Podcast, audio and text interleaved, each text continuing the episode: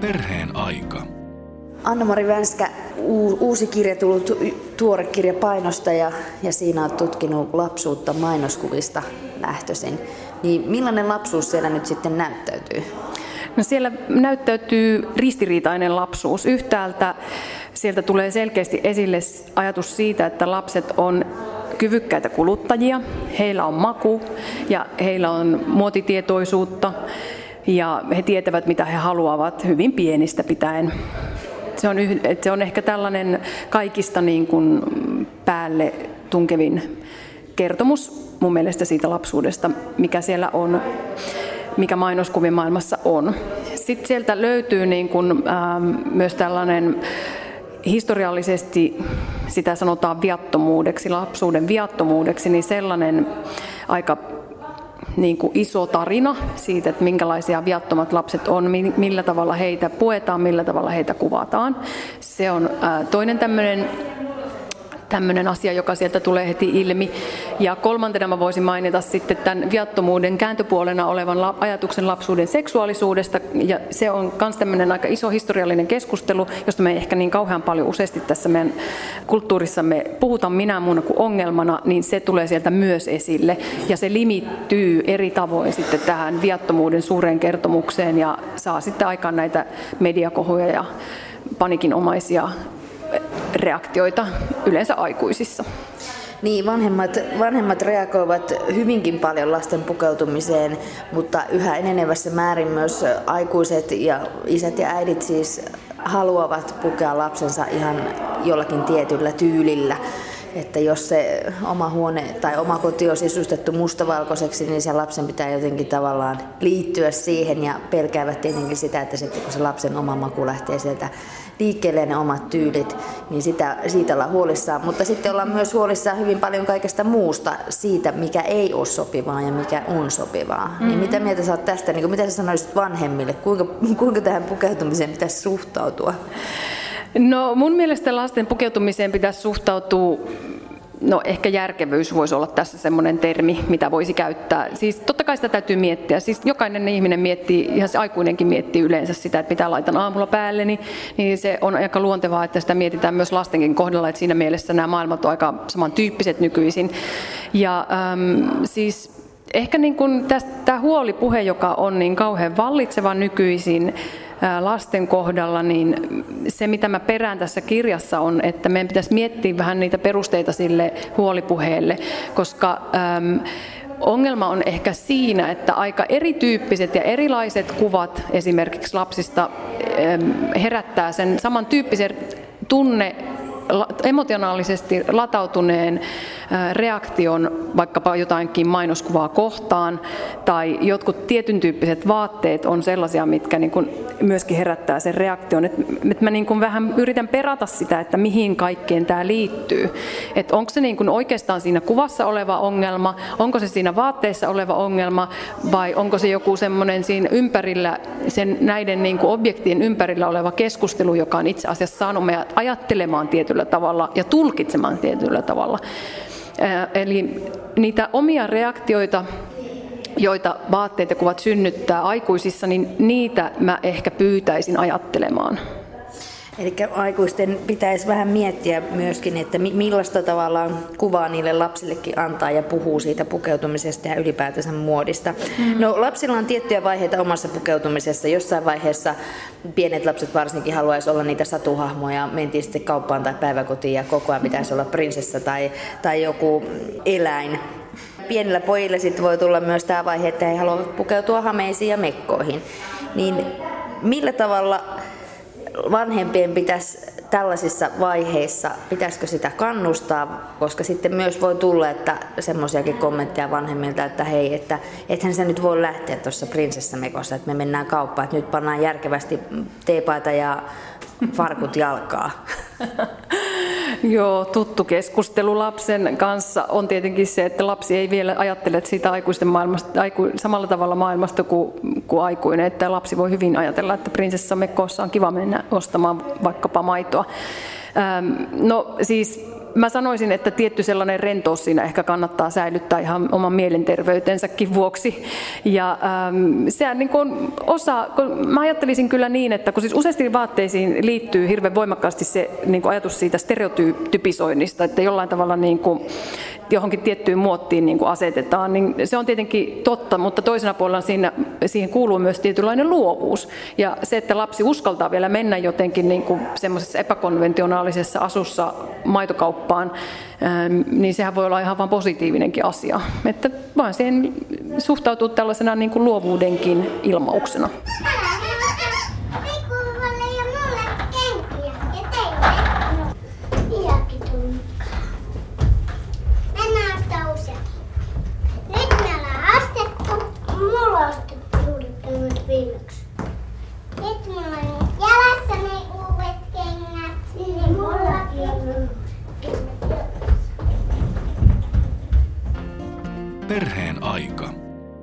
Sanotaan, että pienistä lapsista on myöskin kasvanut tämmöinen tietty kuluttajaryhmä ja heille suunnataan paljon mainoksia, on leluja ja myös vaatteita ja muotia ja tämmöistä. Mm. Niin Anna-Mari Vänskä, mitä mieltä sä oot tästä? Missä vaiheessa tää, nämä pienet lapset on noussut tällaisiksi kuluttajiksi? 1900-luvun loppupuolella selkeästi. Siis nuorisomuoti tuli 50-60-luvulla ja sen jälkeen 70-luvulla ja 80-luvulla. Ja nyt nämä viimeiset vuosikymmenet on ollut ihan selvästi tämän lapsikuluttajan kehkeytymisen aikaa. Esimerkiksi mun kirjassa mä käsittelen lapsille suunnattua, tai siis lapsia esittävää huippumuotikuvastoa ja sitten osa mun materiaalista on lapsille tämmöisestä niin kuin Vogue Bambini-nimisestä huippumuoti huippumuoti-lehdestä tota, ja sitä on ruvettu julkaisemaan vuonna 1974. Ja äh, 70-luku, 60-luvun loppu, se on ollut sitä aikaa, milloin se on niin kuin määrin alkanut tulla olen, olennaiseksi osaksi lastenkin elämää. Että, kyllä se niin kuin ihan viimeisten vuosikymmenien aikana on kehkeytynyt. No Anu Lumiaho tutki vuonna 2009 Progradussaan pukeutumisen merkitystä niin kuin itse lapsille. Eli hän haastatteli kuusivuotiaita lapsia ja tämä Lumiahon tutkimus osoitti, että pukeutumisen merkitys oli lapsille käytännönläheinen. Että lasten mukaan pukeutumisella oli vain käytännöllinen tehtävä. Ihmisillä oli erilaisia vaatteita pääosin käytännöllisistä syistä ja eri-ikäisten pukeutumista erotti vain koko. Että jos ajatellaan, että onko tämäkin niin kuin aikuisten luomaa tämä, että pienet lapset on tiettyä, että he haluavat tiettyä, tiettyjä asioita – koska jos ajattelee, että itse jos niin kuin lapsi haastattelee, niin heillä voi olla ihan erilainen kuva, mitä esimerkiksi vaatteet kertoo mm. jostain ja millaiset vaatteet on Kyllä. hyviä ja mitkä ei.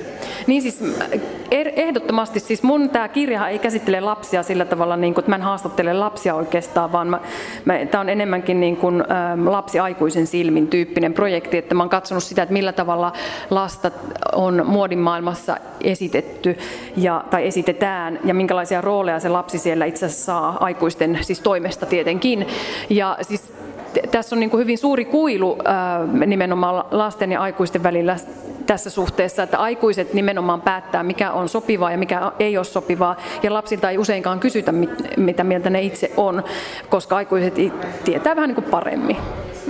No, mutta onko se liian paljon, onko aikuiset liian niin kuin hysteerisiä, jos ajatellaan, että on näitä bikinit, tyttöjen, pienten tyttöjen bikinit on topattu, mutta sitten taas jos kysyy joltakin tekijöitä, niin se syy voi olla siinä, että se kangaspala on sen takia, että niiden pienten tyttöjen nännit ei näy. Mm. Etkä se on niin kuin tavallaan ajateltu niitä lastia suojelevaksi, mutta sitten nousee se semmoinen äitijoukko, joka on ihan hysteerisenä, että herra jestas, nyt tommoset kauheat daisarit pikkutytöille, että mikä tämä juttu on, ei, ei.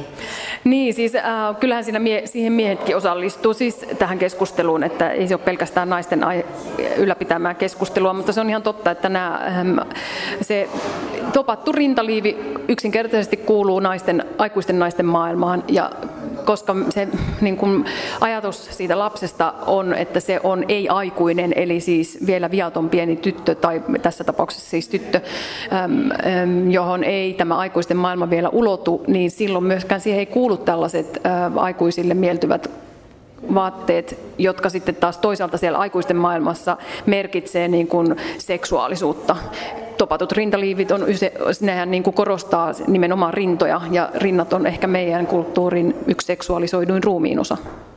Mitä vaaraa siinä piilee tästä tyttöjen naisellisessa pukeutumisessa, koska kuitenkin tytöistä on tulossa naisia, että missä vaiheessa se on tavallaan seksuaalisoi sitä lasta ja missä vaiheessa se on sitä, että se lapsi oikeasti tai se tyttö nimenomaan hakee sitä omaa, omaa naisellisuutta ja sitä rintaliivit kuuluu siihen naisen elämään.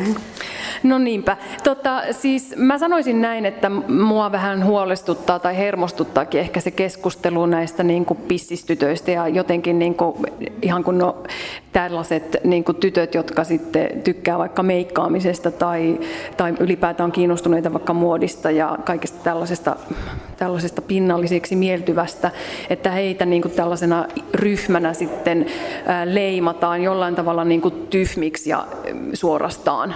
Niin mua häiritsee aivan suunnattomasti tämä, tämä leimaaminen, koska eihän siinä nyt periaatteessa mitään pahaa olekaan, että mun mielestä sillä ei pitäisi olla niin kauheasti merkitystä, mutta siihen meidän niin kuin kulttuuriin kuuluu, että tämmöinen kunnollisen tytön ja kunnollisen naisen rooli edellyttää tällaista niin kuin hillittyä, hillittyä niin kuin pukeutumista ja hillittyä olemisen tapaa, että tavallaan tällaiset niin kuin, tämä äänekkyys, mikä on siis paitsi ään, siis ihan niin kuin näin äänessä, niin äänekkyys myös pukeutumisessa ja meikkaamisessa mielletään tällaiseksi niin kuin, äm, vähän niin kuin no ei sopivaksi siihen kunnollisen naisen rooliin, vaan sitten ajatellaan, että se liittyy jotenkin tähän huonon naisen, eli pahimmillaan prostituoidun niin kuin seksuaalisen naisen niin kuin rooliin. Että ja tältä sitten näitä tyttöjä. Tai mä en usko edes, että nämä aikuiset, jotka sen niin kuin tuomitsee, niin he edes välttämättä niin kuin heti itse ymmärtääkään, että mikä siellä taustalla on, mutta jos vähänkin sitä pintaa raaputtaa ja rupeaa keskustelemaan ja miettimään, niin näkee heti, että siellä on tämä ajatus siitä seksuaalisesta naisesta.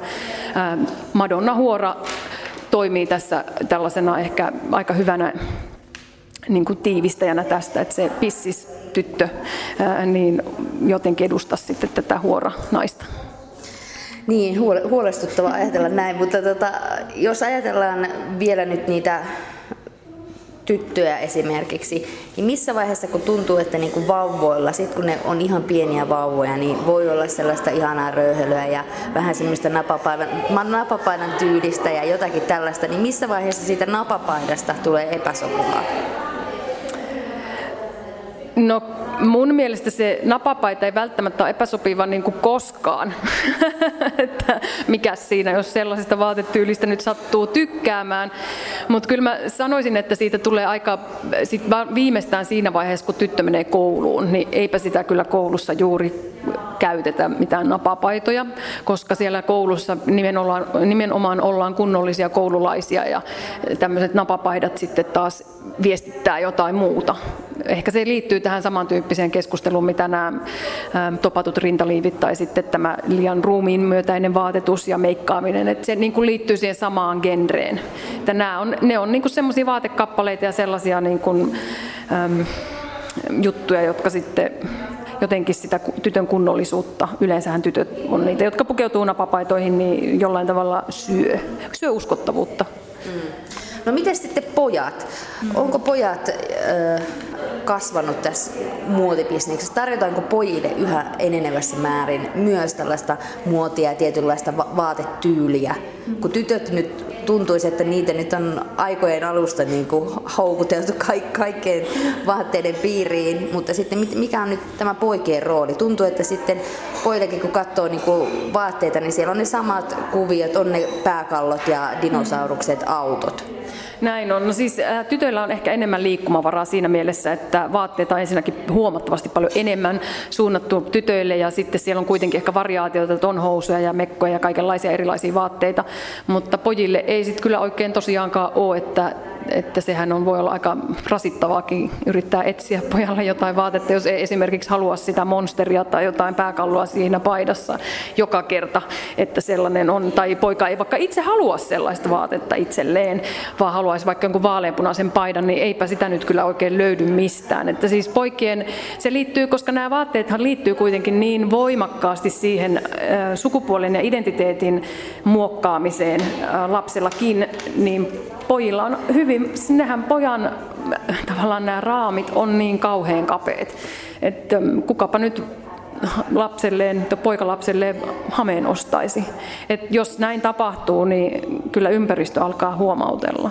Ja periaatteessa siinä ei ole mitään pahaa, miksei poikakin voisi pukeutua hameeseen, David Beckhamillakin on joku sari päällä, niin aivan hyvin tämä voisi olla mahdollista. Mutta se on totta, että pojillekin on kuitenkin tullut aika paljon niin erilaisia muotivaatteita ja se liittyy mun mielestä ihan selvästi kyllä tällaiseen niin kuin laajempaan kehitykseen, mikä miestenkin maailmassa näkyy, siis aikuisten miesten maailmassa 80-luvun loppupuolelta lähtien me löydettiin tavallaan tämä mies tällaisena kuluttajaryhmänä, mikä on aika yllättävää tietysti, kun ajatellaan sitä, että eikö ne miehetkin ole aina pukeutunut. Mutta ja sitten puhuttiin joskus 90-luvulla näistä niin kuin uusista, uusista miehistä, jotka on kiinnostuneita kauneudenhoidosta ja muodista, ja sitten jopa tästä metroseksuaalimiehen käsitteestä, joka on vielä enemmän niin kuin semmoinen oikein trenditietoinen.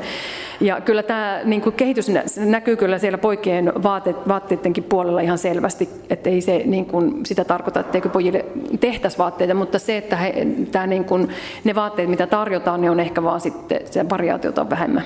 Mä saakin uudet kumisappat, etkä saanut. No sun vanhat. Sitä paitsi mä sain uuden takin, haluat sä nähdä? No. Katso nyt.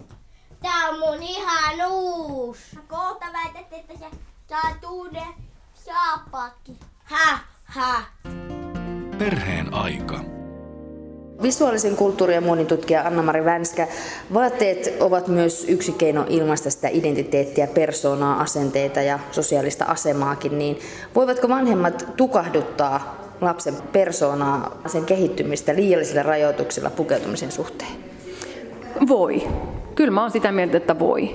Ja useasti tämä näkyy siinä, että jos vaikka poika oikeasti haluaa koko ajan pukeutua mekkoon. Ja että se on ihan aito halu, että mullakin oli ystävä, kun mä olin pikku tyttö, että mulla oli yksi poika ystävä, joka halusi aina pukeutua mekkoon. Ja meistä oli todella outoa, että hänelle sitten huomauteltiin siitä, vaikka hän oikeasti halusi pukeutua mekkoon. Ja se, äh, eli siis kyllähän nämä niin kuin, tämmöisestä normista poikkeavat tavat pukeutua, niin ne aiheuttaa hyvin paljon huolta. Tyttöjen kohdalla se on tämä liian seksikkääksi mielletty pukeutuminen ja poikien kohdalla taas tämä sukupuolen normia asiaan vastaan menevä pukeutuminen. Eli siis ähm, jos tämmöisen asian sitten kieltää siltä lapselta, niin kyllä se voi olla hyvin traumatisoivaakin. Tai jos tytön täytyy pitää pitkiä hiuksia, vaikka hän haluaisi olla aivan lyhyessä, lyhyettä tukkaa pitää, niin se voi olla niin kuin asia, joka jää vaivaamaan kyllä aika pitkäksi aikaa elämän kulkiessa.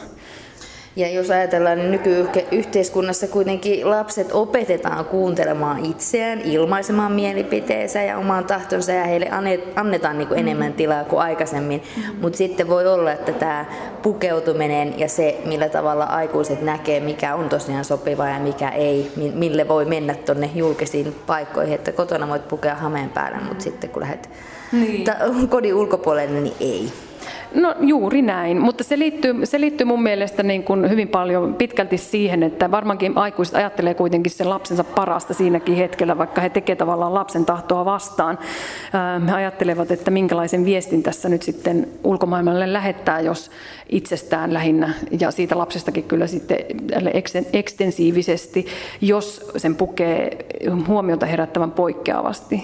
Että vaatteella on kauhean vahva kommunikatiivinen merkitys ja ihmiset lukee vaatteita niin kuin jo päättelee siitä aika paljon sen ihmisen niin kuin persoonallisuudesta ennen kuin yhtäkään sana on edes vaihdettu. Niin nämä asiat on sillä tavalla tärkeitä aikuisillekin, niin halutaan tavallaan sitten suojella ehkä sitä lastakin ja itseäänkin sellaisilta kommenteilta, jotka ei sitten välttämättä ole kauhean mairittelevia. No Anna-Mari Vänskä, millä tavalla lasten kanssa tulisi keskustella muodista, pukeutumisesta ja esimerkiksi näistä mainoskuvista? No kyllä mä mun mielestä ihan avoimesti, että kysyy lapseltakin, että mitä hän siellä näkee ja mi- mitä mieltä hän on. Ja kuunnella ihan aidosti sen lapsen mielipidettä, joka voi olla hyvin erilainen kuin sitten oma rajoittuneempi näkökulma. Koska mä oon kyllä huomannut, että, että tota, lapset on aika luovia ja osaa ajatella paljon, monta kertaa paljon luovemmin kuin me itse, me aikuiset. Niin, heillä, heillä voi olla ajatuksen juoksu ihan erilainen. No se on tietenkin sanomattakin selvää, että esimerkiksi 6- ja 15-vuotiaan pukeutuminen, ajattelu ja pukeutumiselle antamat merkitykset ovat hyvin erilaisia. Niin missä vaiheessa lapselle pitäisi antaa semmoinen oma valta siihen pukeutumiseen? No kyllä mun mielestä sitä lasta kannattaa ihan alusta asti kuunnella, siitä asti kun hän osaa puhua ja ilmaista itseään, niin se on ihan hyvä kyllä kuunnella sen lapsen mielipidettä varmaan tässä, tästä niin kuin alusta saakka ja yrittää sitten ehkä jotenkin antaa sille lapselle vastuuta myös siitä omasta pukeutumisesta. Mutta tietenkin keskustellen. Yle Puhe. Anna-Mari Vänskä kirjassasi, eli Muodikas lapsuus, niin tässä hyvin paljon nämä esimerkit oli siis Keski-Euroopasta tai sitten Yhdysvalloista, niin millä tavalla sitten, jos vertaa Suomeen, hmm. niin onko meillä yhtä voimakasta esimerkiksi tämmöinen tietynlainen muoti lapsilla tai lasten pukeutuminen kuin jossain muualla, tai ne merkitykset, mitä sille annetaan? No kyllä mun mielestä siis lasten muodista on tullut Suomessakin viimeisten vuosien aikana paljon tärkeämpää, mitä se oli ehkä aikaisempina vuosina. Mä muistelen silloin, kun mä aloittelin tätä projektia, niin kyllä mä sain joskus vastata siihenkin kysymykseen, että miksi ihmeessä sä tutkit jotain tällaista, että eihän tämä kosketa meitä suomalaisia millään tavalla. No nyt on muutama vuosi mennyt ja mä väittäisin näin, että asiat ovat muuttuneet ja minä ehkä näin sen jo silloin, että, että ei tämä nyt ihan niin ole.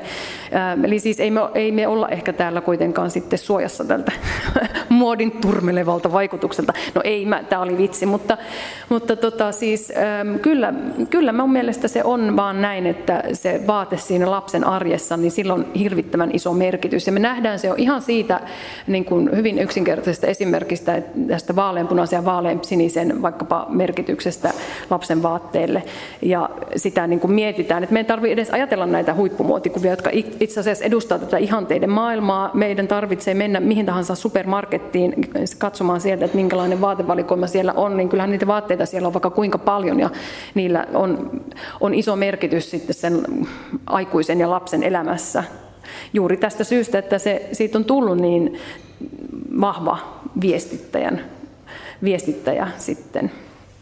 Ja tässä kirjassasi itse asiassa aika paljon myös äh, sitä ja sen lähtökohtia mietit tätä, tätä sukupuolijakautumaa siitä, että kuinka, kuinka muotikuvissa ja ylipäätänsä lasten vaatteissa halutaan sanoa, että tytöt on tyttöjä ja pukeutuu punaiset ja pojat on poikia ja ne pukeutuu siniseen tai, tai jollakin tavalla niiden kuvien luonne ja tällä tavalla kertoo siitä, että millaisia millaisia sukupuolirooleja ja millaisia niiden pitäisi olla. Mm, kyllä. No siis nimenomaan mainontahan siis edustaa eh, tai tavallaan niin kuin kierrättää ja stere, kierrättää, vahvistaakin ehkä ja, ja luo ehkä joskus jotain uusiakin tapoja nähdä, mutta siis lähtökohta ehkä mainonnassa on se, että niin kuin kierrätetään niitä olemassa olevia sukupuolikäsityksiä ja sitten päädytään niitä karrikoimaan vielä entisestäänkin siellä sitten, että se viesti menisi mahdollisimman helposti perille sille mainonnan katsojalle. No millä tavalla sitten näkyykö tässä millään tavalla se, että nyt ollaan viime vuosina puhuttu tästä sukupuolisensitiivisestä kasvatuksesta ja siitä, jossa, jossa nimenomaan halutaan vähän eroon tästä, että tytö, tytöille ei välttämättä tarvitse puhua niin kuin tytöille ja tytöt leikkii kiltisti ja pojat nujakoi, vaan voi ja hyvin tytötkin vähän leikkiä rajuja leikkejä ja pojat ehkä leikkiä nukeilla ja pu- pukeutua eri värisiin vaatteisiin. Niin näkyykö tämä jollakin tavalla, että onko tämmöinen tulossa, että, että mentäisiin pois näistä selkeistä sukupuolirooleista? No mun mielestä, mä olisin kyllä sitä mieltä, että sellaista on ollutkin ja äh, ehkä jossain 70-luvulla ja oli aika erityyppinen käsitys siitä lapsen roolista, mitä meillä nyt on. Et mä oon kyllä pikkasen ajatellut sitä myös niin päin, että meillä on tällä hetkellä ehkä vähän sellainen tietyn tyyppinen konservatiivisuuden aaltokin pyyhkii täällä täällä Suomessakin ja sillä kaksijakoisella sukupuoliroolituksella on jotenkin enemmän merkitystä nyt kuin sillä oli esimerkiksi parikymmentä vuotta sitten Suomessa. Ja mä en tiedä siis, mm, täällä tietenkin me eletään tämmöisessä globaalissa maailmassa, jossa kaikki merkitykset ja kuvat niin kuin kulkee tosi nopeasti paikasta toiseen, että me, se niin voi olla osa tällaista suurempaa ja laajempaakin ilmiökenttää. Ja tämä meidän ehkä tämmöisenä tasa-arvon ihannemaana pidetty Suomi ja Skandinavia, niin ei välty myöskään siltä, että tänne konservatiivisempiakin ajatuksia sitten sukupuolesta ja lasten rooleista kantautuu ja rantautuu. Hmm. No sitten tällainen huoli itse asiassa yhdeltä äidiltä tuli, että, että 128 senttinen tai sentti on niin kuin isoin koko lasten puolella. Ja tässä vaiheessa lapsi saattaa olla vasta tokaluokkalainen ja sitten joutuukin siirtymään jo sinne teinien vaatteisiin. Niin siinä on aika iso ero siitä, että, että mit, mitä se haluaa se lapsi, mm. ettei olekaan enää minnihiireä ja perhosia ja kivoja vähän semmoisia leikkiauton näköisiä kuvioita, vaan sitten mennäänkin jo vähän rajumpaan. Niin mikä tässä on? niin kuin? No mun mielestä tässä on ihan selvästi sellainen niin kuin ajatus siitä, että lapsi on vielä se viaton pikku leikkiä ja sitten kun mennään sinne esiteiniin ja teiniin, niin jollain tavalla sitten lähestytään sitä murrosikää, jota pidetään meidän kulttuurissa siinä rajapyykkänä, jolloin seksuaalisuus ikään kuin tulee osaksi lapsen elämää, niin nämä vaatteetkin sitten muuttuu sen takia, koska niin kuin mä oon tässä painottanut monta kertaa, että niillä viestitetään jotain tiettyä asiaa, niin sitten tämä teini voi jo vähän niin kuin leikkiä sillä seksuaalisuudella, joka on mukamas vasta sitten siinä vaiheessa puhkea häneen, kun hän on mm, puberteetissa. niin se näkyy siinä, tämä ajatus siitä, että millainen lapsi on ja millainen teini on ja mitä heidän maailmansa kuuluu, niin se näkyy siinä vaatetuksessa. Mm. No lopuksi sitten vielä visuaalisen kulttuurin ja monitutkija Anna-Mari Vänskä. Mikä on sitten tervettä ja sopivaa, kun puhutaan lasten pukeutumisesta ja muodista? Voiko sellaista edes sanoa? No, meillähän on koko ajan keskustelua siitä, mikä on sopivaa ja mikä on tervettä ja mikä on epätoivottavaa. Että kyllähän siis niitä rajoja vedetään koko ajan ja niistä keskustellaan. Ja mainonta parhaansa mukaan tietenkin pyrkii härnäämäänkin sitä keskustelua esille, koska äm, sillä tavalla voidaan pitää brändit ja tuotteet aika tehokkaasti esillä ihan melkein ilmaiseksi, kun me itse siihen keskusteluun osallistumme ja sitä ylläpidämme. Ää, eli siis kyllähän että on niin kuin, se muuttuu, että mikä on sopivaa. Se on ajan saatossa ja monta kertaa ja se tulee muuttumaankin. Tällä hetkellä meillä on sellainen käsitys siitä, että, että nämä vaatteet, tietyt vaatteet, napapaidat vaikka, tai sitten nämä topatut rintaliivit tai ihon peittävät, eh, eh, siis ruumiin eh, tällä tavalla tiukasti peittävät vaatteet, että ne on niitä epäsopivia, ja kun taas sitten tämä tällainen väljempi pukeutuminen ja se, että se peittää sen lapsen ruumiin muodon, se vaate, niin se on niin kuin sopivaa.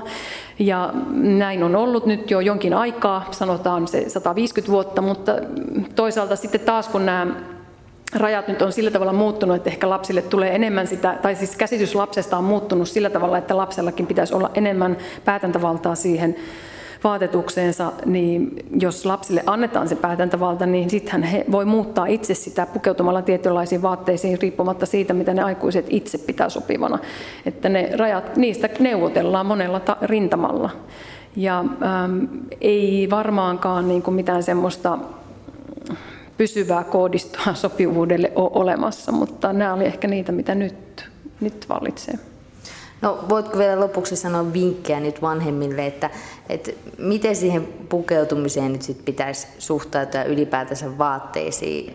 Koska myös vaatteet on yksi asia, mikä suurimmassa määrin, koska se on kommunikaation välinen, se kertoo sun persoonasta, on yksi syy, miksi saatetaan kiusata. No mä sanoisin näin, että se vaate itsessään hän ei kyllä koskaan niin kuin tee yhtään mitään. Että se liittyy siihen ympäröivään kulttuuriin, miten he sitten sitä tulkitsevat. Ja mun mielestä on todella tärkeää keskustella niistä tulkinnoista ja miettiä, mistä ne tulee. Ja sillä tavalla myös sitten päätyä ehkä, koska useastihan niin kuin sitä stereotyyppistä ja sellaista niin kuin stereo, vaikka niin kuin sukupuolistereotyyppistä vaatetusta perustellaan sillä, että sit ei kiusata ja on niin kuin parempi pukeutua sellaisen sillä tavalla, että ei kiusata. Mutta mun mielestä olisi parempi kuin se, että alistutaan tavallaan siihen, siihenkin normiin, mikä tähän liittyy, niin parempi olisi keskustella ja miettiä, että miten, minkälaisen kannan mä nyt itse sitten tähän otan. Ja kun lapselle antaa tarpeeksi työkaluja selittää vaikka omaa pukeutumistaan ja niihin, siihen johtaneita niin kuin päätöksiä ja miksi haluaa tietyllä tavalla pukeutua, niin aina jos ihmisille selittää, niin ne yleensä saattaa jopa ymmärtää. Ja se on ehkä parempi tie kuitenkin kuin semmoinen niin kuin, ajatus siitä, että mennään sen mukaan, mikä on sopivaa. Koska kyllä sitä voit vähän epäsopivastikin pukeutua, mutta ei sen silti tarvitse tarkoittaa sitä, että se lapsi nyt siitä viottus tai, tai joutuisi kiusaamisen uhriksi. Että se on kyllä ihan aikuisista ja siitä ympäröivästä kulttuurista kiinni, että mitä heillä on kerrottu.